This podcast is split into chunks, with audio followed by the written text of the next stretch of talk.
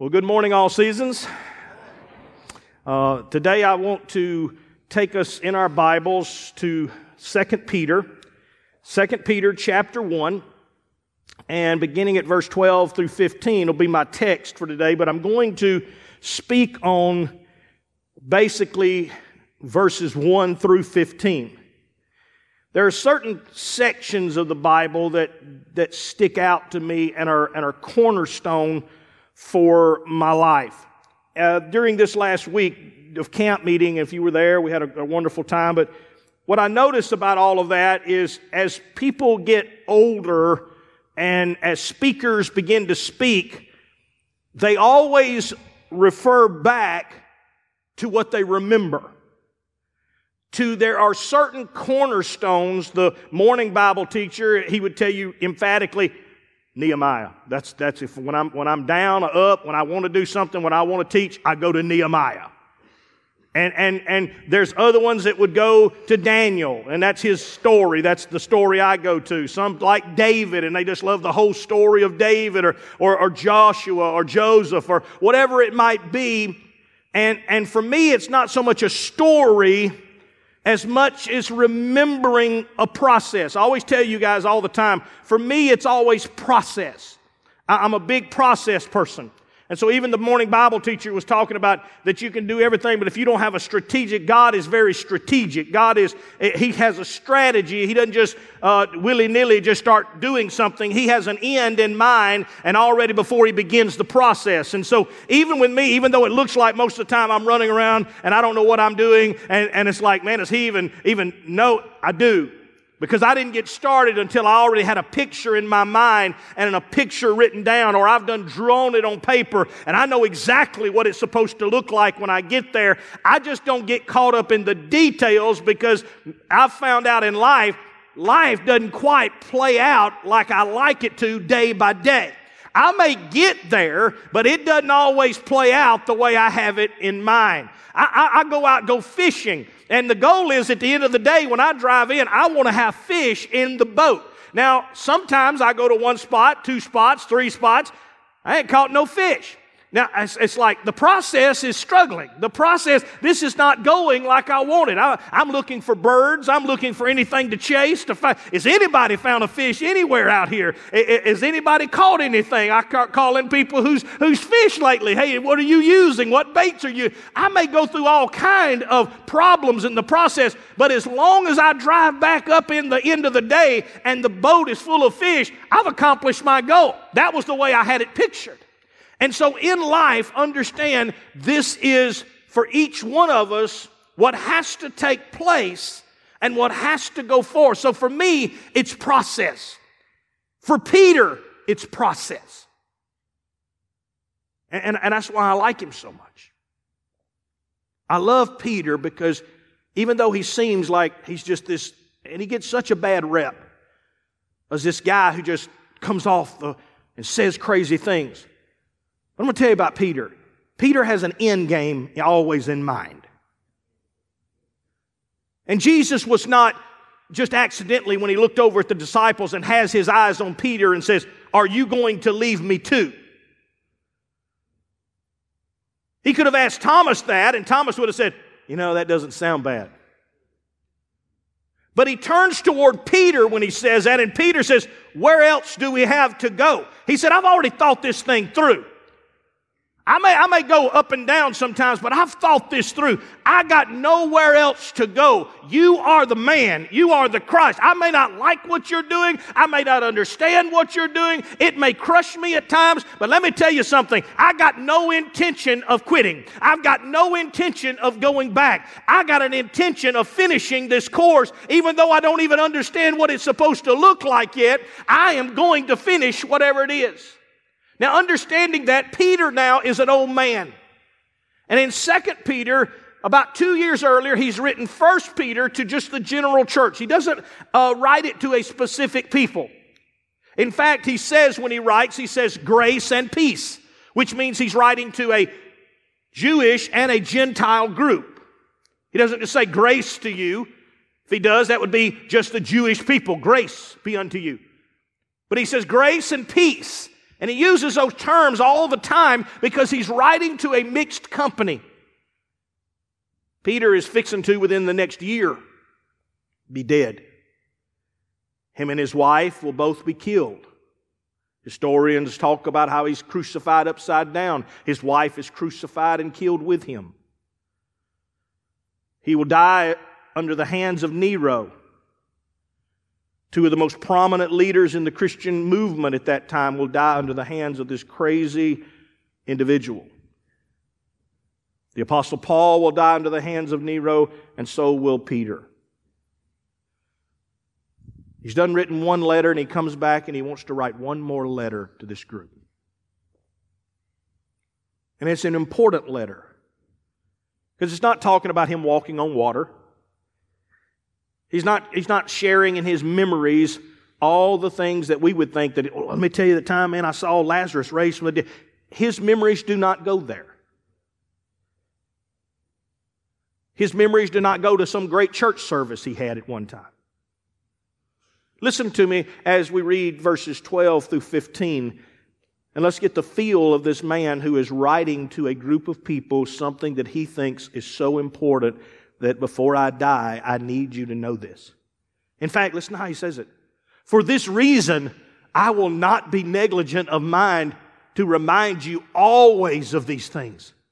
Though you know and are established in the present truth, and you have a certain present truth. Yes, I think it is right. As long as I am in this tent, as long as I'm alive, to stir you up by what? Reminding you.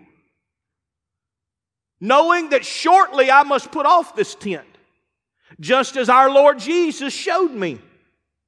Moreover, I will be careful to ensure that you always have a reminder of these things after I am deceased. You see how, how important this is to him. He's repeating it over and over. If you go to chapter 3 of this same book and you see the very first lines, he's going to say the same thing. He's going to say, Look, I am I'm imploring you. I am I'm going to keep reminding you. I'm going to keep saying these things over and over and over until it becomes natural to you. So, what is it so much that Peter is caught up in that he says, I want you to know this? What is it that Pastor Lott, in, in, the process of things, wants you to know? If Pastor Lott was to die today, if, if it was to come to an end, and, and I said, I have finished what I need to finish at all seasons, what would it look like? It is a building? Is it numbers? Is it anything? No, none of that matters. It is that I have taught you and I've shown you the process by which life moves.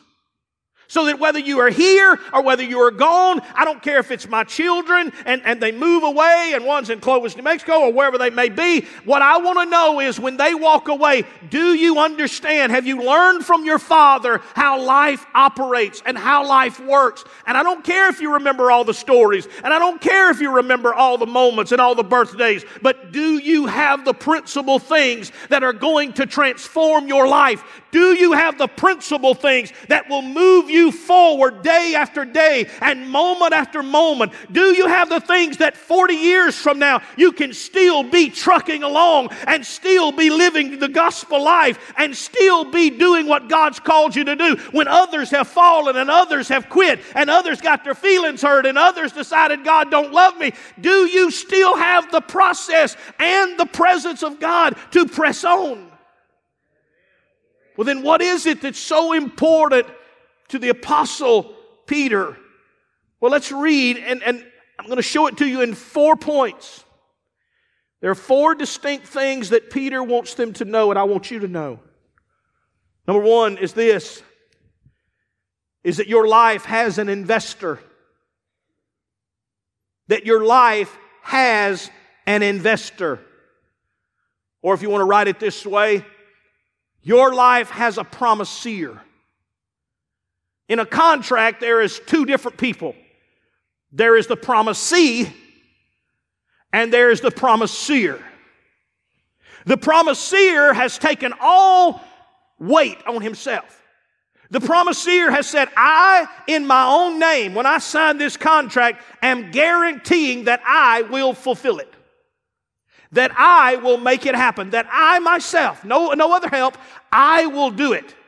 And so here's what Peter begins in chapter 1 of verse 1. Here's what he says to show them the understanding of this investor or this promisor.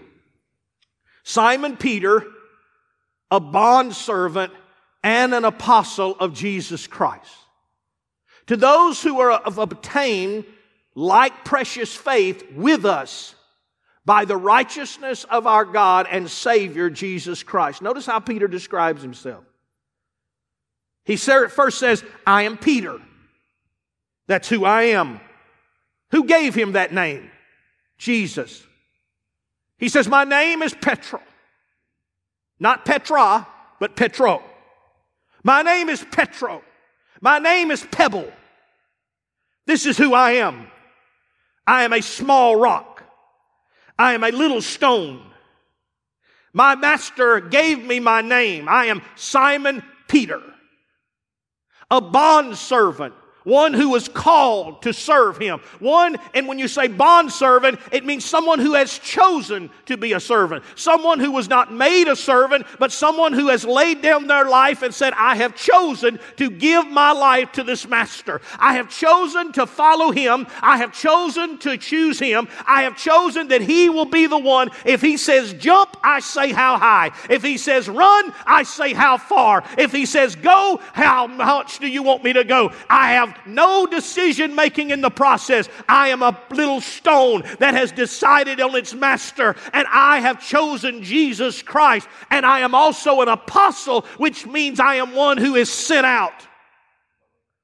I'm one who was named, I am one who was called, and I am the one who was sent out to share this gospel that Jesus gave to us, to those who have obtained like passionate faith. For those of us in this room who says, I know what he means by that. I know what the understanding of salvation is. I understand he has given me a new name. He has called me a son and a daughter of the Most High. I know that he has called me out of the world. I know that he's called me into his family. I know that he's called me to be a servant. As Jesus said in his time, I have taken taken on no place. I have not taken anything of my own. I have taken on the form of a servant. So Peter says, I have taken on a form of a servant. Well, guess what? The master has told you that you're not above him. If he is a servant and the apostles were a servant, then hey, hot dog, I'll guess what you are. You are born to be a servant of the master. You are born to be one who says, just whatever you need me to do, that's what I'll do. Wherever you need me to go, that's where I'll go. Whatever you call me in position, that's why I don't have any place. I don't have any title. I don't have anything that means anything of this world. I belong to you. And now I'm an apostle, which means I'm sent out to share that message with as many as I can.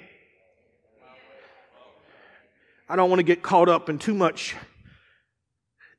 I'm already stuck on the first verse. Verse 2 Grace and peace, we talked about that, be multiplied to you in the knowledge. Now, this word knowledge literally means uh, knowledge that is not learned knowledge. This is transforming knowledge. This is what happens when God came into your life and just transformed your life. Old things passed away, new things are in your life. When God came in, not only did He call you and make you part of His family, he transformed you in a moment, in a twinkling. Just, it's amazing how when you are serious and you do this, there is a transformation that takes place. The power of the Holy Ghost that comes into your life.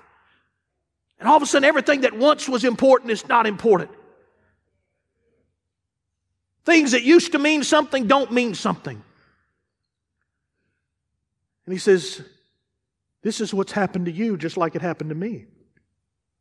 Verse 3 As His divine power has given to us some things, or a lot of things, that pertain to life and godliness.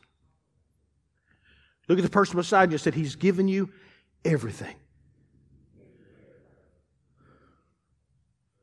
He's given you everything. I, I, don't know why we keep praying to God all the time. Lord, I wish you'd give me that's the dumbest prayer you'll ever pray when you ask God to give you something. He's already given you. There's no, there's no promises. There's nothing that He can give you that He hasn't already given you. You, being a representative of His Son Christ, have the same authority, power, position. That's why He says, You are seated in heavenly places with me. You already have that. That's not saying we operate in it, and we'll talk about that. That's the problem.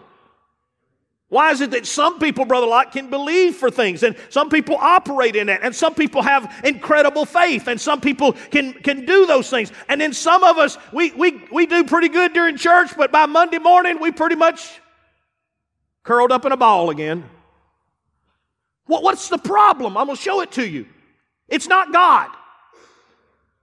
God is the promiseer. And the promiseer has said, I have promised you and I have fulfilled all things that pertain to life and godliness through the knowledge of him who called us into the glory and virtue, by which have been given to us exceedingly and great and precious what? Promises. Here's the problem. They were not given to you in the form of something substantive. It was not that God just simply made money rain down out of heaven. It's the fact that He says, Heaven will supply all your needs. Well, what if you just supply all my needs and let the money? No, I'm not going to let the money rain down. Do you need money? No, but I'd like to see it. Well, I'm not going to show it to you. Well, that stinks. I thought you said I had everything. You do.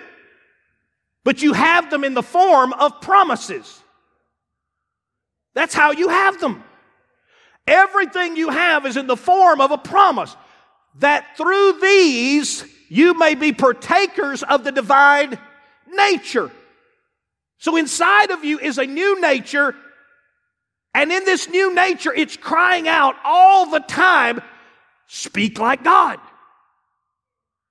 walk like God, talk like your Father. Now we know that there's another nature that's still attached to us, the flesh. And it says, don't do it. You're going to look dumb. What if it doesn't happen? What if it fails? Anybody have to wrestle with that all the time? Sure you do. That, that's life. And that's what Peter's telling me. He said, I am come by to remind you one more time that inside of you is a divine nature, that you have divine promises, that everything that is needed to be given has already been given to you. You are the walking representative, the ambassador of God. You need to know who you are, and you need to know the power that you possess, and you need to operate and walk in that and stand in that and be able to overcome every problem with that. Let me just give it to you in a few. If, if somebody looks at me and says, you know, brother, I really don't know what I need to do. I, I really, you know, I don't know what I'm needing to do right now. I don't know. Well, that's dumb. That's dumb. Why? Because what is Proverbs? Every group of kids that step up here and they line up, and what do I tell them? If you will acknowledge God in all your ways and lean not on your own understanding, but acknowledge Him, he will, He'll do what? He will direct your paths. Is that a promise? Well, see, from the time I was young, that's the way I live. I don't have a plan. I don't have an agenda. I don't have anything. God, I've acknowledged you in all my ways. I have put you first in all my ways. The first money that I get, I pay my tithes. I've acknowledged you in my finances. I acknowledge you in my lifestyle. I acknowledge you in everything that I do. And so here's the thing. When I run into a bump in the road, I close my eyes and I say, God, here's what I need to know. If, if it don't matter which way I go, I'm blessed here and I'm blessed there, then I don't need to see anything. But if there's something ahead of me that's going to stop me or hurt me, then I speak that you'll close close whatever door needs to be closed. You'll open whatever door needs to be opened. And God, no matter how much I beg and want something, don't give me what I want. Don't give me what I'd like to have. I may want a boyfriend, but you know what? If that boyfriend ain't no good for me, then you make sure I can't get to him. You make sure I can't get a hold of him. You make sure he can't get near me. You know what? If there's a girl I'm not supposed to be with, you make sure she, I see it clearly. I want to see how much junk she is, and I want to know it. But if it's the right one, then God made every door open. Let it happen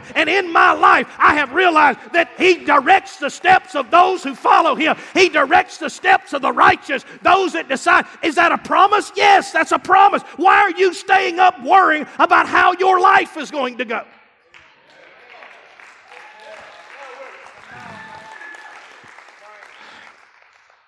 You want to get saved? It's real hard. He made a promise. For if you confess your sins, He's what? Just and faithful to forgive you, maybe. No, He made a promise. I'm the promiseer. I made you a promise. Confess your sins, and I am just and faithful to forgive you of all your sins. Anybody want to live a winning life? I mean, you just want to, you just want to live a life that you ain't got to be all stressed out, devil just wearing you out, just beating you up, and just, I mean, would anybody like that? Raise your hand. Just go ahead and let God know, because I want God to be able to help you here. Go with me to James 4, verses 5 through 8. James 4, verses 5 through 8. I'm going to help you out. Look at the person beside you and say, God gave you a promise. He said, Or do you think that the scripture says in vain? That's his word. He's given you a promise. The spirit who dwells in us yearns jealousy. In other words, he, he hates it when you get off the reservation. He hates it when you speak something that he hasn't spoken. Well, I guess I'm going to die. The spirit's like, Shut up. I didn't tell you that. He yearns jealousy so that you'd speak what God has said. Listen to the next verse. But he gives more grace. Therefore, he says, God resists the proud, those who, who don't want to yield and be a servant and, and, and be an apostle, those who are proud that want to be their own boss. He says he resists the proud, but he gives grace, the ability to do what they cannot do to the humble. And here's the next verse. Therefore, since you know this, since I just taught it to you, Real simple now. I mean, therefore, since you know this, submit to God, resist the devil, and you got a promise. He'll run from you. All these, well, the devil gave me fits this week. I was like, well, you should have lived on promises. And it's never good because understand this maturity has nothing to do with age. I hang around 70 year old pastors that don't have my maturity.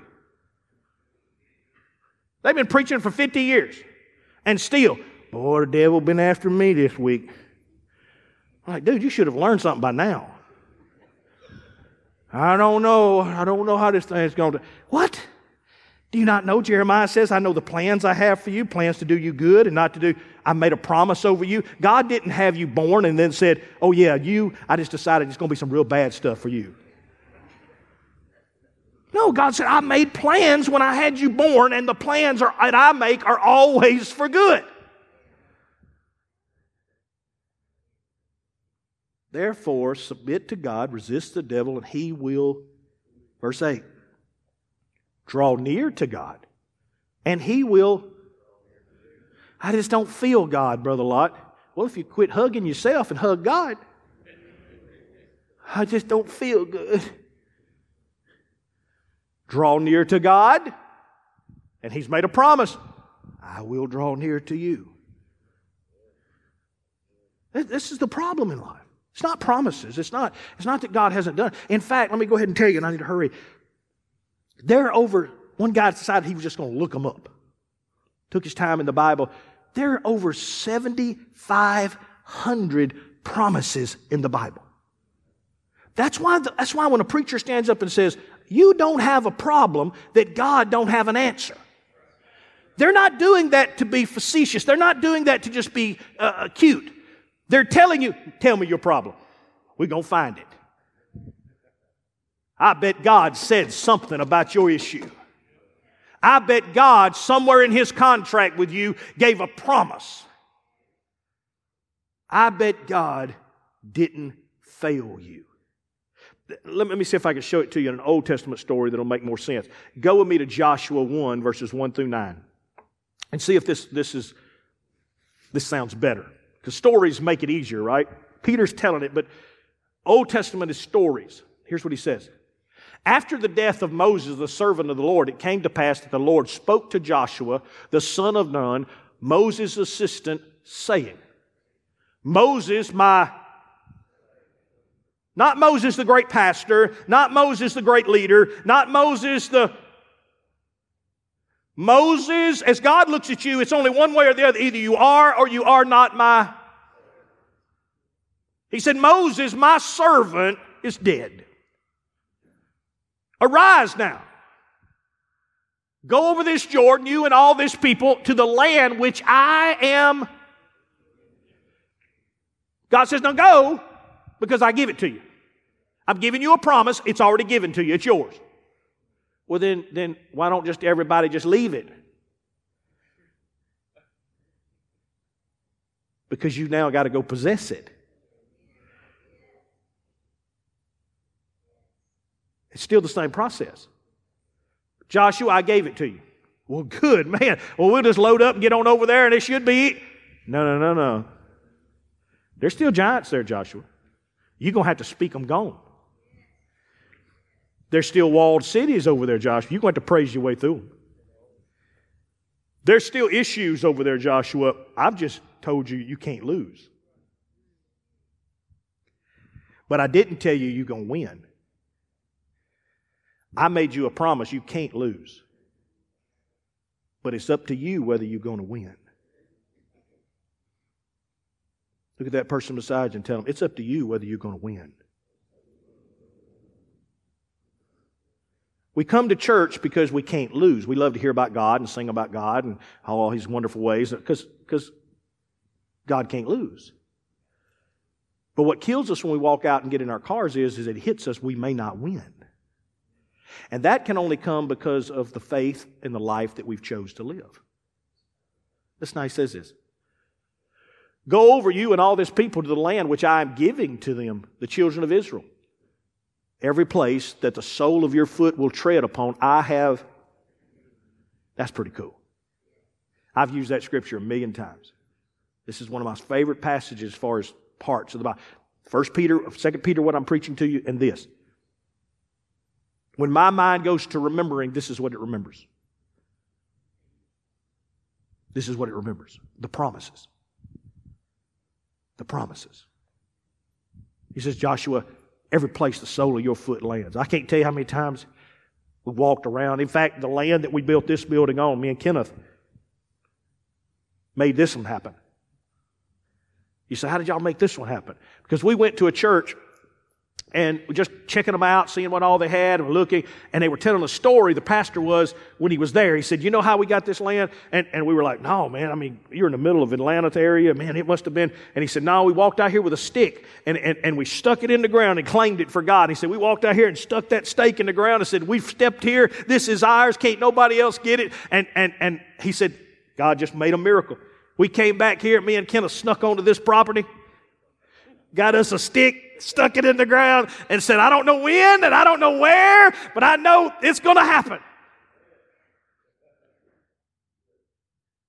How did all seasons grow, Brother Lott? I'll tell you how it grew.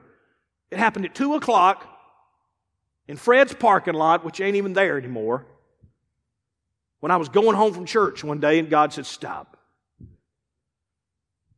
was like, Stop. He said, You got to speak to it now. And I stood there and I, I said, as far as Jackson, and I, I, spoke in every direction from north, east, south, and west. He told me certain barriers. Don't go beyond this barrier because it won't work. Stop at this barrier. He said, but you speak all the way to there, and you speak all the way to there, and you speak all the way to. And I was standing here at two o'clock in the morning, in Fred's parking lot, hoping I don't get shot. And I'm sitting there thinking, God, in the name of Jesus, man, I'm sitting there having church, telling, telling the enemy, I'm telling you, as far as this, people are coming to all seasons, and people are coming to all seasons, and people are coming to all seasons. It, it, what are you saying? Every place the sole of your foot will tread, Lott. I give it to you.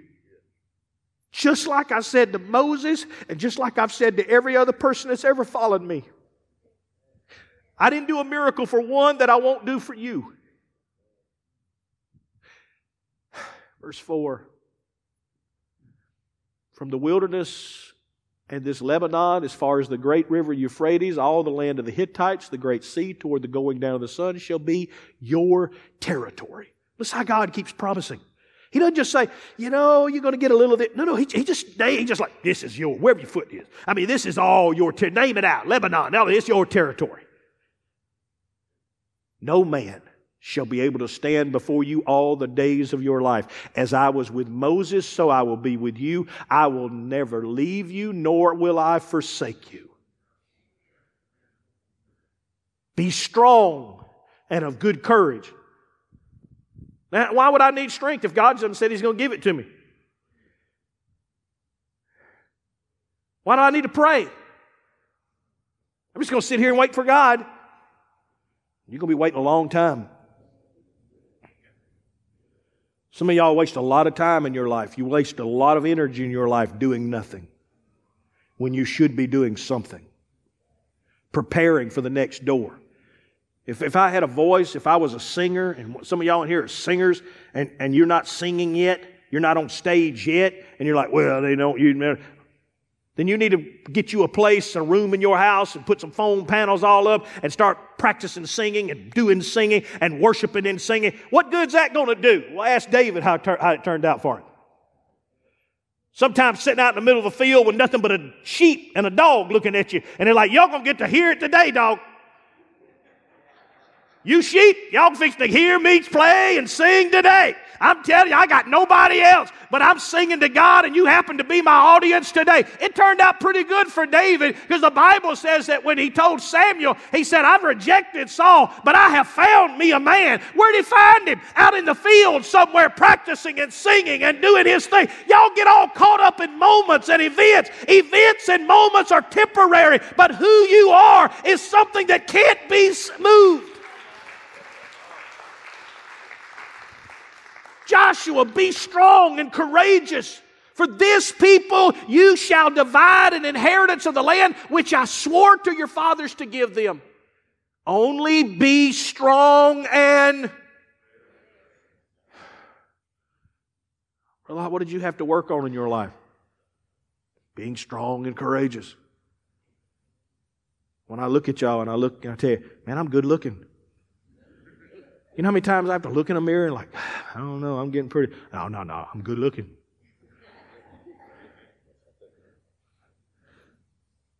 I, am I'm all right. Look at him, man. I'm, I'm all right. I'm so dumb. No, I ain't. I'm not dumb, man. I'm telling you, I'm, I'm, I can be anything I need. I have to choose to be strong and courageous. You don't get zapped with that. I don't care how much Holy Ghost you get. That's what I worry about when we go to camp meetings. And I love camp meetings. I love the service. But here's what the problem people that go are looking for what they can't get. They, they get the zap, which is the promise. And at the moment when they're standing there, the, the, the preacher and everybody's saying, Oh, you fix to go back and God's fixed to do this. You fix to go back and do this. You fix to go back. And every bit of it's true. If you will be strong and courageous and look a giant in the eye and say, I ain't dying today. You are. To look at a city and say, We're not losing today. We're just going to scream you down. Until you get courageous, the moments won't make a difference. That's pretty cool to have a moment with God where He's talking to you and telling you what you're going to get. And what but listen, verse 8 Do not turn. The book of the law shall not depart from your. That's why, that's why I have to say the things I say. Because that's what the law says. God says, when I made you, I made you special. If you read David's Psalms, he said, Oh, he, he was showing out when he made me. You knew my parts and you put me together. You, you, you knew me. You, you got to be able to be strong and courageous. When the enemy comes with something that doesn't align with what God says, you've got to be strong enough to say, That's a lie. I will not accept it. The book of the law shall not depart out, but you shall meditate on it day and night, and you may observe to do according to all that is written in it. Verse 9. Or verse, have I not commanded you? it's amazing he's just like, he's nailing this part. Now, all the promises part's gone now. And now it's just he's not. Have I not told you? Let me tell you one more time. Suck it up, Buttercup. Let me tell you one more time. Put your big boy pants on. Let me tell you one more time. You got to leave these doors sooner or later. You got to go face your mother in law sooner or later. You got to go to that job sooner or later. You got to deal with this crazy world sooner or later. Have I not come be as strong and courageous? Do not be afraid. Don't be dismayed, for the Lord your God is with you. I've done made a promise. I'm not backing off of it. Number one, you've got to have an investor. Let me hurry. You've got to have an investor in your life. Peter said, I had an investor. I had one who invested in me. My Lord and Savior, Jesus, invested in me. He gave me promise after promise. And my life has been a, a living testimony of his, even though he knows he's dying, even though he knows he's fixing to die. He's fixing to, he said, You don't understand. I can't go anywhere or everything I've done, I've accomplished everything my Father, everything Jesus wants. The only way they can kill me is because they, God says it's time.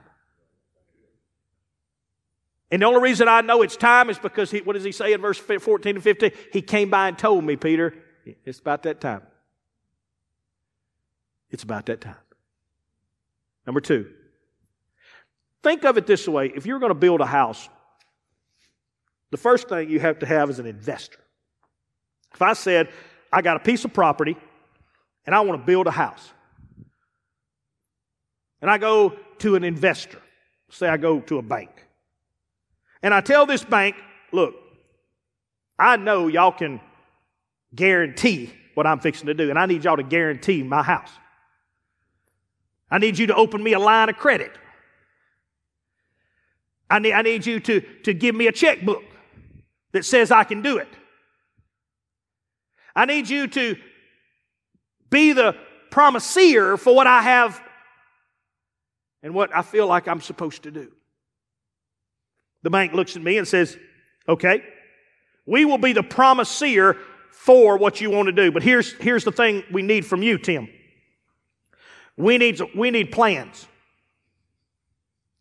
What's the plan that you're going to do to get there? What's the plan that you're going to do to accomplish it? See, I've uh, got me a promiseer, and, in, and this is where people struggle in their walk with Christ because I got, I know Jesus. Well, I know where Community Bank is too. I can drive by it all I want. I can, I can even walk up in there and hey, wave at everybody. How y'all doing? Hey, hey, Pastor Lott, how you doing? But that's totally different than me walking in there with a set of plans and walking up to one of the loan officers and saying, I need you to guarantee what I, he's going to say, Tim, what are you wanting to build? Show me the plans so we can figure out how much this thing is going to take. And here's what Peter says God not only is the promiseer, but he also says, I know the plans. I know where I want to get you. I know what I want to do. And you're going to have to go through the process with the plans. You can't veer from it. You're going to have to do what the plans say to make it work. Let me show you verse 5. Here's what he says. But also,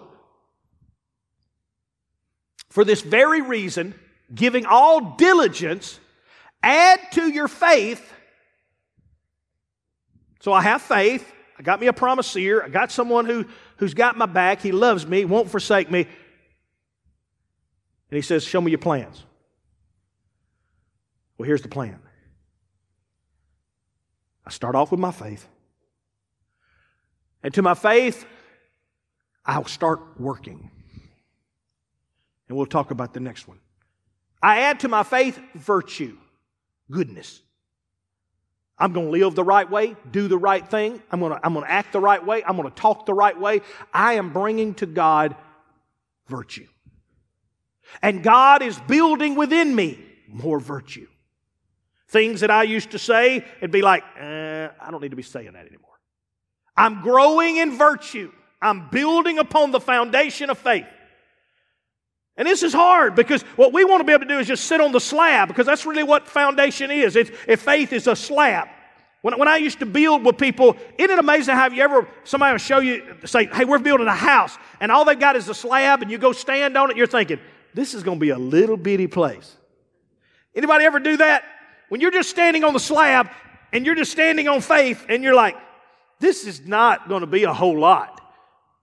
How many square feet did you say? Oh, it's almost 3,000 square. What? And it looks like I can almost reach from end to end in this thing. It's amazing how faith on its own, that's why the Bible says it this way faith without works. Do you understand what he's trying to tell you? Faith without works is dead. Why? Because if you just stand on faith and you don't add works to it, it begins to look small. Faith without works starts to look small. Like this ain't going to amount to anything. What, what good is this? What, what, we can't accomplish anything with this. This is not going to work. So he says, I'm giving you plans to start putting walls up, and I'm giving you the access to it so you can do it. If you will go about it, you will accomplish what I need you to accomplish. Here's what he says. But also, for this very reason, add to your virtue, and to virtue, knowledge. To knowledge, self control. To self control, perseverance. Notice how you're constantly building. I'm growing. Gaining knowledge. Now, this is a different kind of knowledge. This is knowledge where you got to read. These, these promises ain't just going to jump out to you unless you read them. These promises aren't going to come to your memory unless you've read them. So you got to dig them out. You got to fight them out. If I look at you and say, you can be healed today. Some of you are going to look at me and say, I don't know about that. Why? Because you've watched, you know, MSNBC or something, the Nickelodeon channel, or somebody told you that, that you can't be. So now you're wrestling with it. See, all I got is this lay hands upon the sick and they shall recover. I don't know. I don't know. That sounds pretty steady to me. Ask anything in my name, believing, and you shall have it. It's pretty simple to me. I really don't care what anybody else says, and they say, well, that's not, well, just shut up. Don't, don't, don't mess with my, my good life. I like it the way it came out. It's the way he said it. I like it that way. I don't need some liberal theologian to, well, you know, in the Greek and the Latin, it don't always mean. I don't care about always. I want to know what it means to me. And what the Spirit told me it means to me is, Tim, don't you worry about getting sick because you're going to get healed. Don't worry about going down, Tim, because you're coming back up. And so you add to that knowledge and you add perseverance and self control and to perseverance, godliness. We're getting higher now. Notice we're getting to where we're acting like we're acting godly. And by the time you get to here, it's when people look at you, well, you just think you're just too good for us. No, what's happening is you are becoming too good for them. Not, not because you as a person is, but your lifestyle is so much better. And it's now convicting them. Just like they don't like coming to church, now you are the church walking in their house. Well, guess what? They don't want you there. You think they're better than. No, it's not that. It's just that I've learned perseverance. I've learned all the other stuff. I've added to my life. My house is being built on my foundation. It's looking good. People are running electrical wires in it, and you're still sitting there on your slab. And you're mad because you're living on a slab,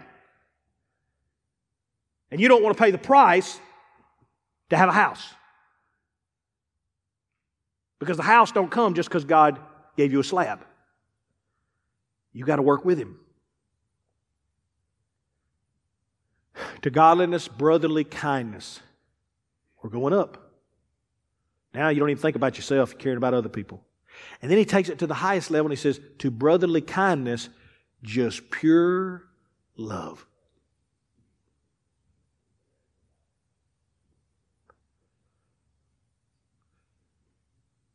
For if these things are yours and abound, means if they're flowing out of you, if, if love is flowing out of you, kindness is flowing out of you, generosity, if, if all this stuff is flowing out of you, then your house is being built. And people drive by like, that is a house. That is a house. Number three, you got to have an investor, you got to have plans or a process, and we showed that. Peter said, Listen, you got to work it out. Look at the person beside you and say, You got to work it out.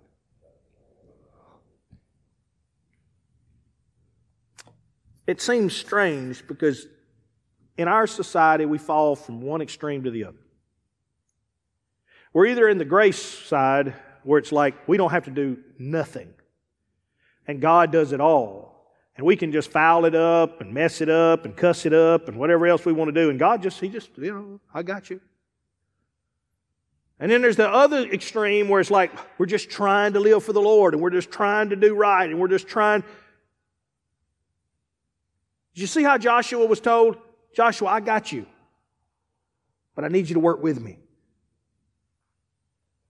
You see how Peter is saying it? That's how he says it. For if these things are yours and abound with you, you will neither be barren nor unfruitful in your knowledge of our Lord Jesus Christ.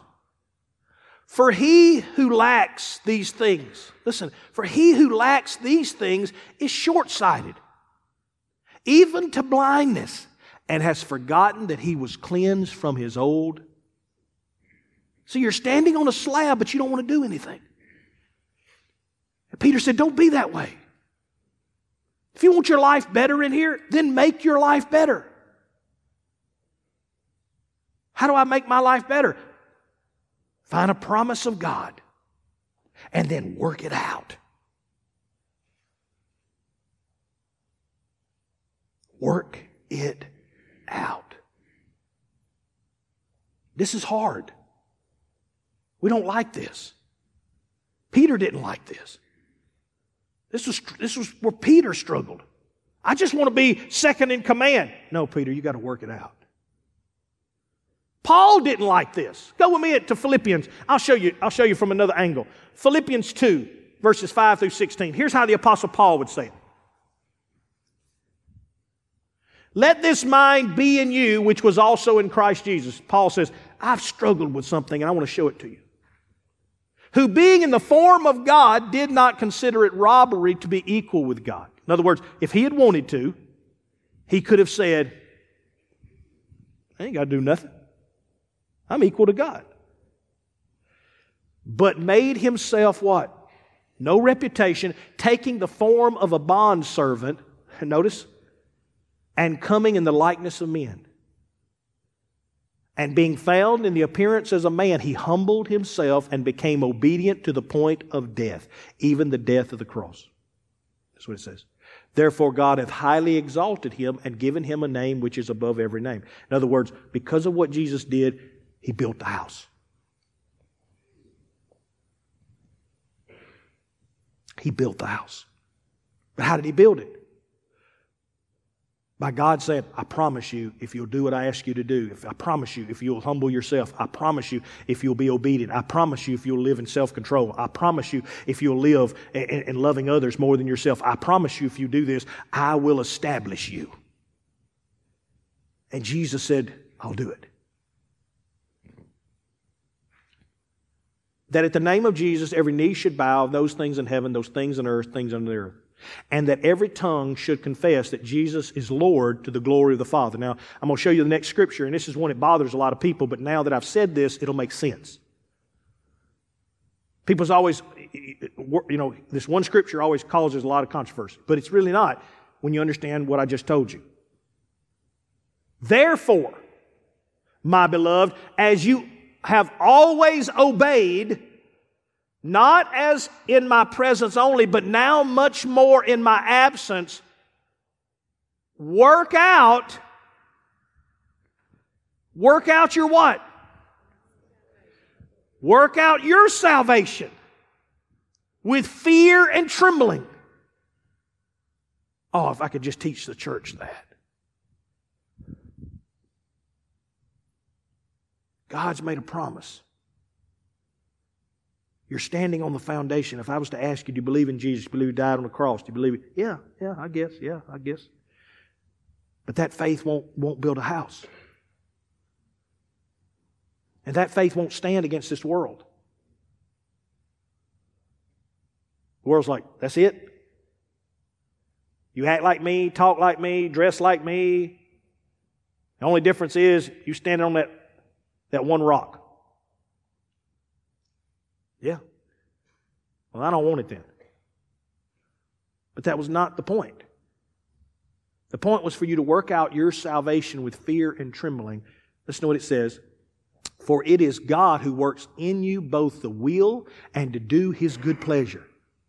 Do all things without complaining or disputing, that you may become blameless, harmless children of God without fault in the midst of a crooked and perverse See, until we build a house, the world can't tell the difference. If we're just as crooked and we're just as messed up and we're just as addicted and we're just, then the world, it's, it's not that, that I want to not be addicted just because I don't want to be hooked on some, some alcohol or hooked on something. That's not it. I don't want to be a gambling addict. I don't want to be hooked on, on, on, on marijuana. I don't want to be hooked on alcohol. I don't want to be hooked. Why? So that I might show the world the fullness of what God came to give them. See, I don't, I don't not drink so God will like me. I, God already likes me. I don't not do those things so I can try to prove to God I'm a good person. Look, I'm a good person. I don't go to them casinos. That's not why I don't go to casinos. I'd be eating at them buffets all the time if I could. But I don't. Why?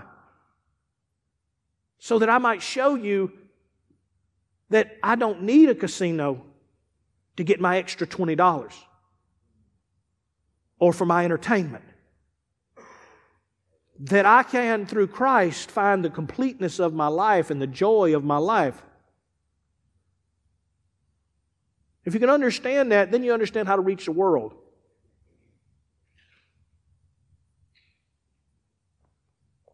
That you may become blameless, harmless children of God without fault in the midst of a crooked and perverse, among whom you shine as lights in the world.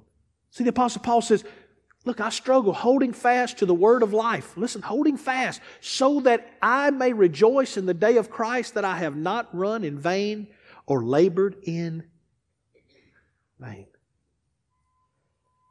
You got to work it out. Number four. Because every person in this room, if you're worth your salt, you want to have a grand entrance. Peter said, My grand entrance is coming. Very, very coming. You know, I always got tickled because when people joke, make tell, tell jokes about heaven, who do they always use as the person standing in heaven that they're talking to? Peter. You know, old Peter was up in heaven and they tell a joke and they always use Peter as the one in heaven. Why? Because if you say that, nobody doubts that Peter's there. Isn't that a funny? Nobody doubts that Peter's in heaven. Even, even if you tell a just a just a crazy non-believer and say, you know, I just joke about Peter and then somebody old man died and went to heaven and him and Peter. They don't say, how oh, you know Peter's in heaven. They don't, they don't argue. It's just kind of guaranteed. Peter said, Guys, I'm going.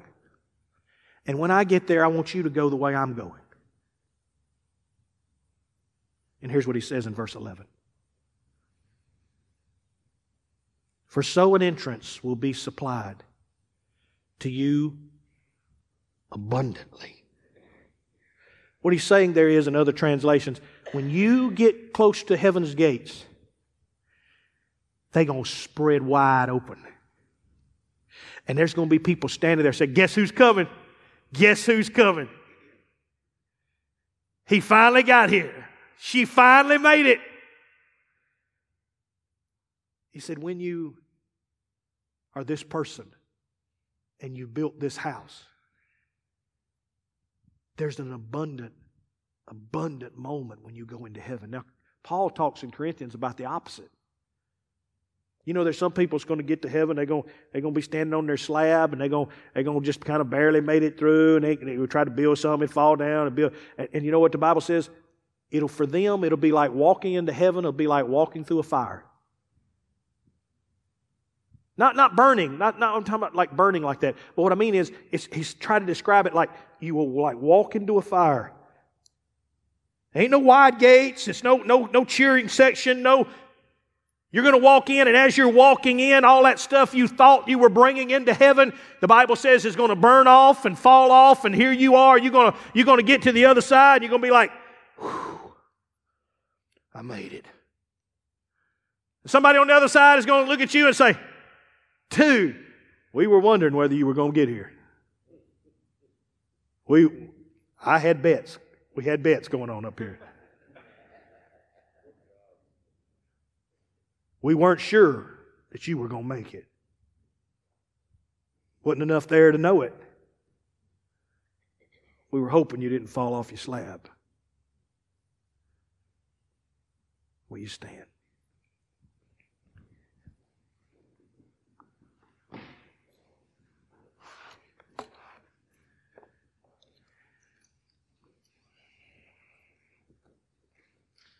I'm going to end this the way God kind of laid it on my heart. When I was growing up, we were taught this. This was, this was part of who we were. We weren't taught what modern Christianity is taught emotions, praise and worship without any substance. I get struggle sometimes with the modern praise and worship. I'm, I have ADD. So if I do anything more than three times, I'm pretty much checked out.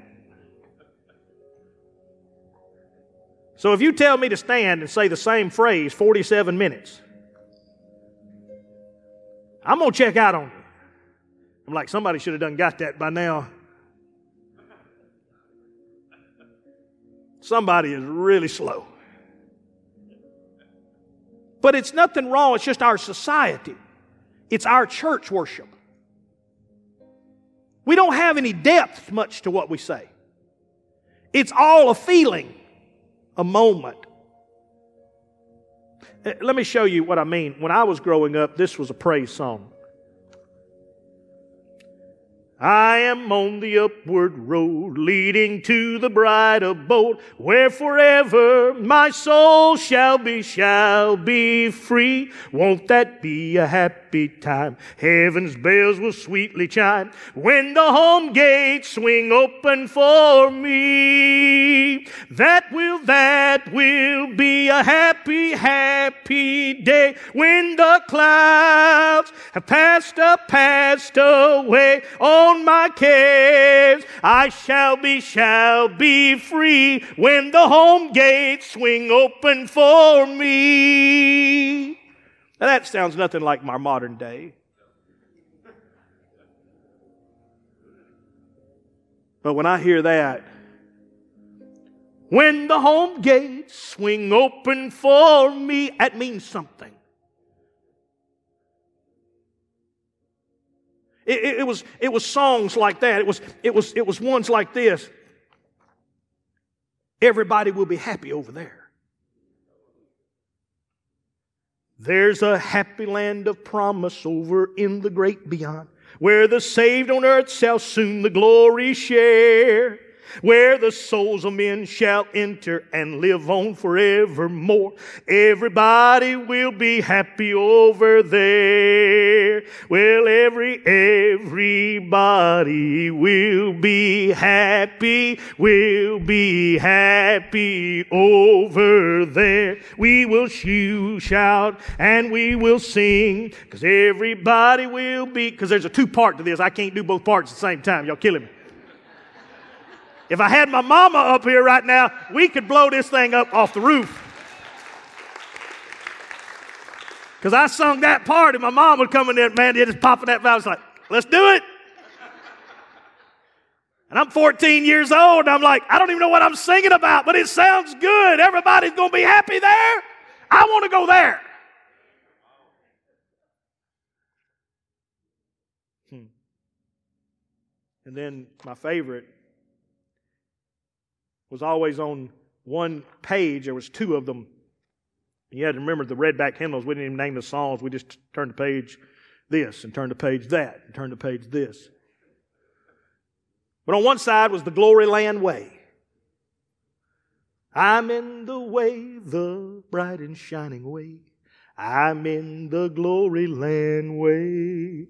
Heaven is nearer as the way groweth clearer, for I'm in the glory land way. But on the other side was my favorite song. I told you the Joshua story was always powerful to me. Joshua was always powerful because in that story, the process was told. Joshua, go get them, boy. I got you. And this song that we used to sing reminded me of that. It was called I'm Living in Canaan Now. And it's the way it would go. Egypt was once my home. I was a slave. Helpless in sin did roam, love light did crave, but then I looked up to heaven's dome. Christ came to save. I'm living in Canaan now. Living on Canaan's side, Egypt behind.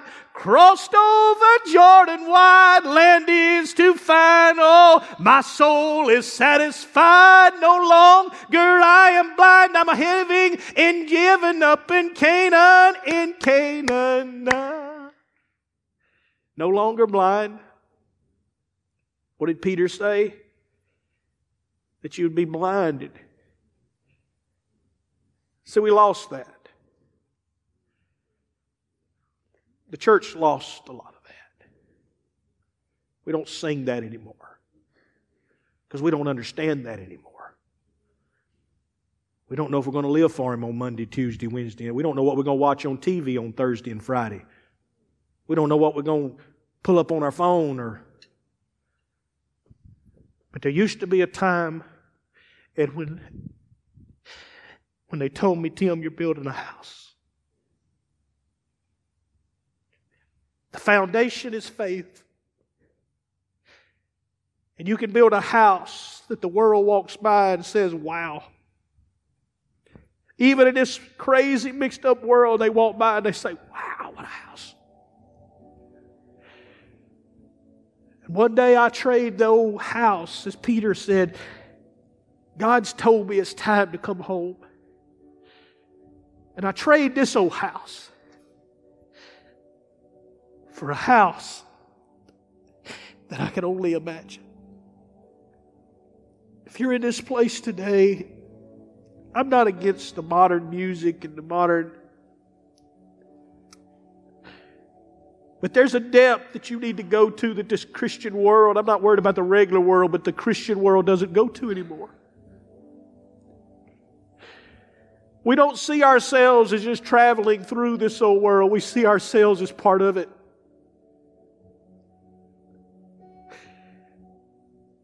Peter said, Until the day I die, I'm going to keep reminding you that there's something bigger to shoot for. And I came by to tell you today, until I die, I'm going to keep reminding you that there's something bigger than the little things this old world shows you. And there's something greater to live for than the little things this old world says will get you by. With every head bowed, Father,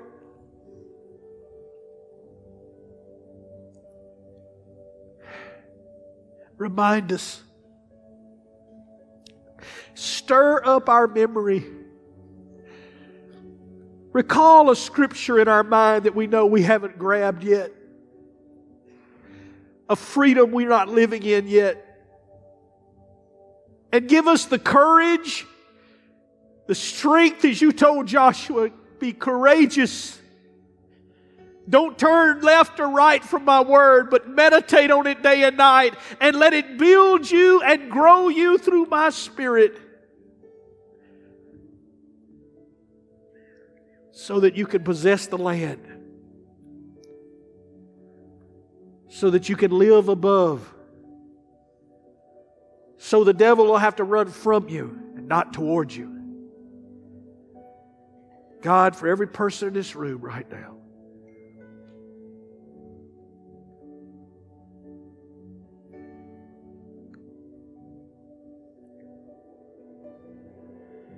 whoever you are, that God just struck my heart.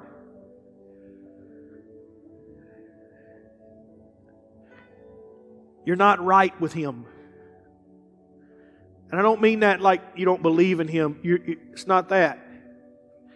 But you have lived on this slab for so, so long, and it's gotten to where it looks so small and it's useless to you. If somebody asked you, Do you believe in God? Oh, yeah, yeah, yeah, I, I, I believe. But there's no substance anymore, there's no expectation anymore. It's just something you say to try to deflect a conversation.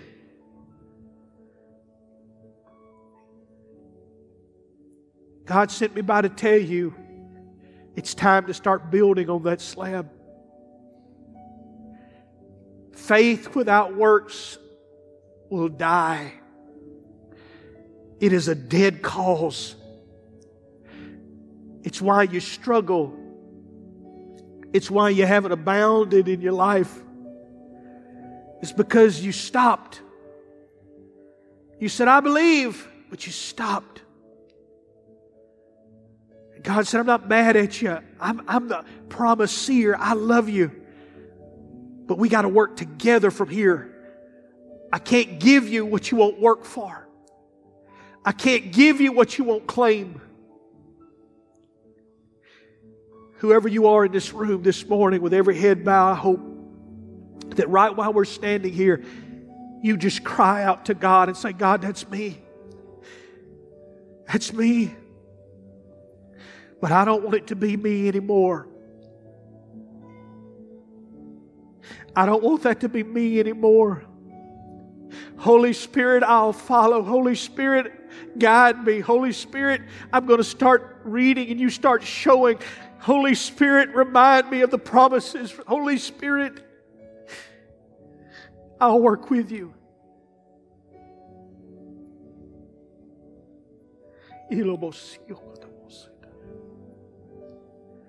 Thank you, Father, for whoever that was, whoever that is right this moment. Thank you. In Jesus' name, amen.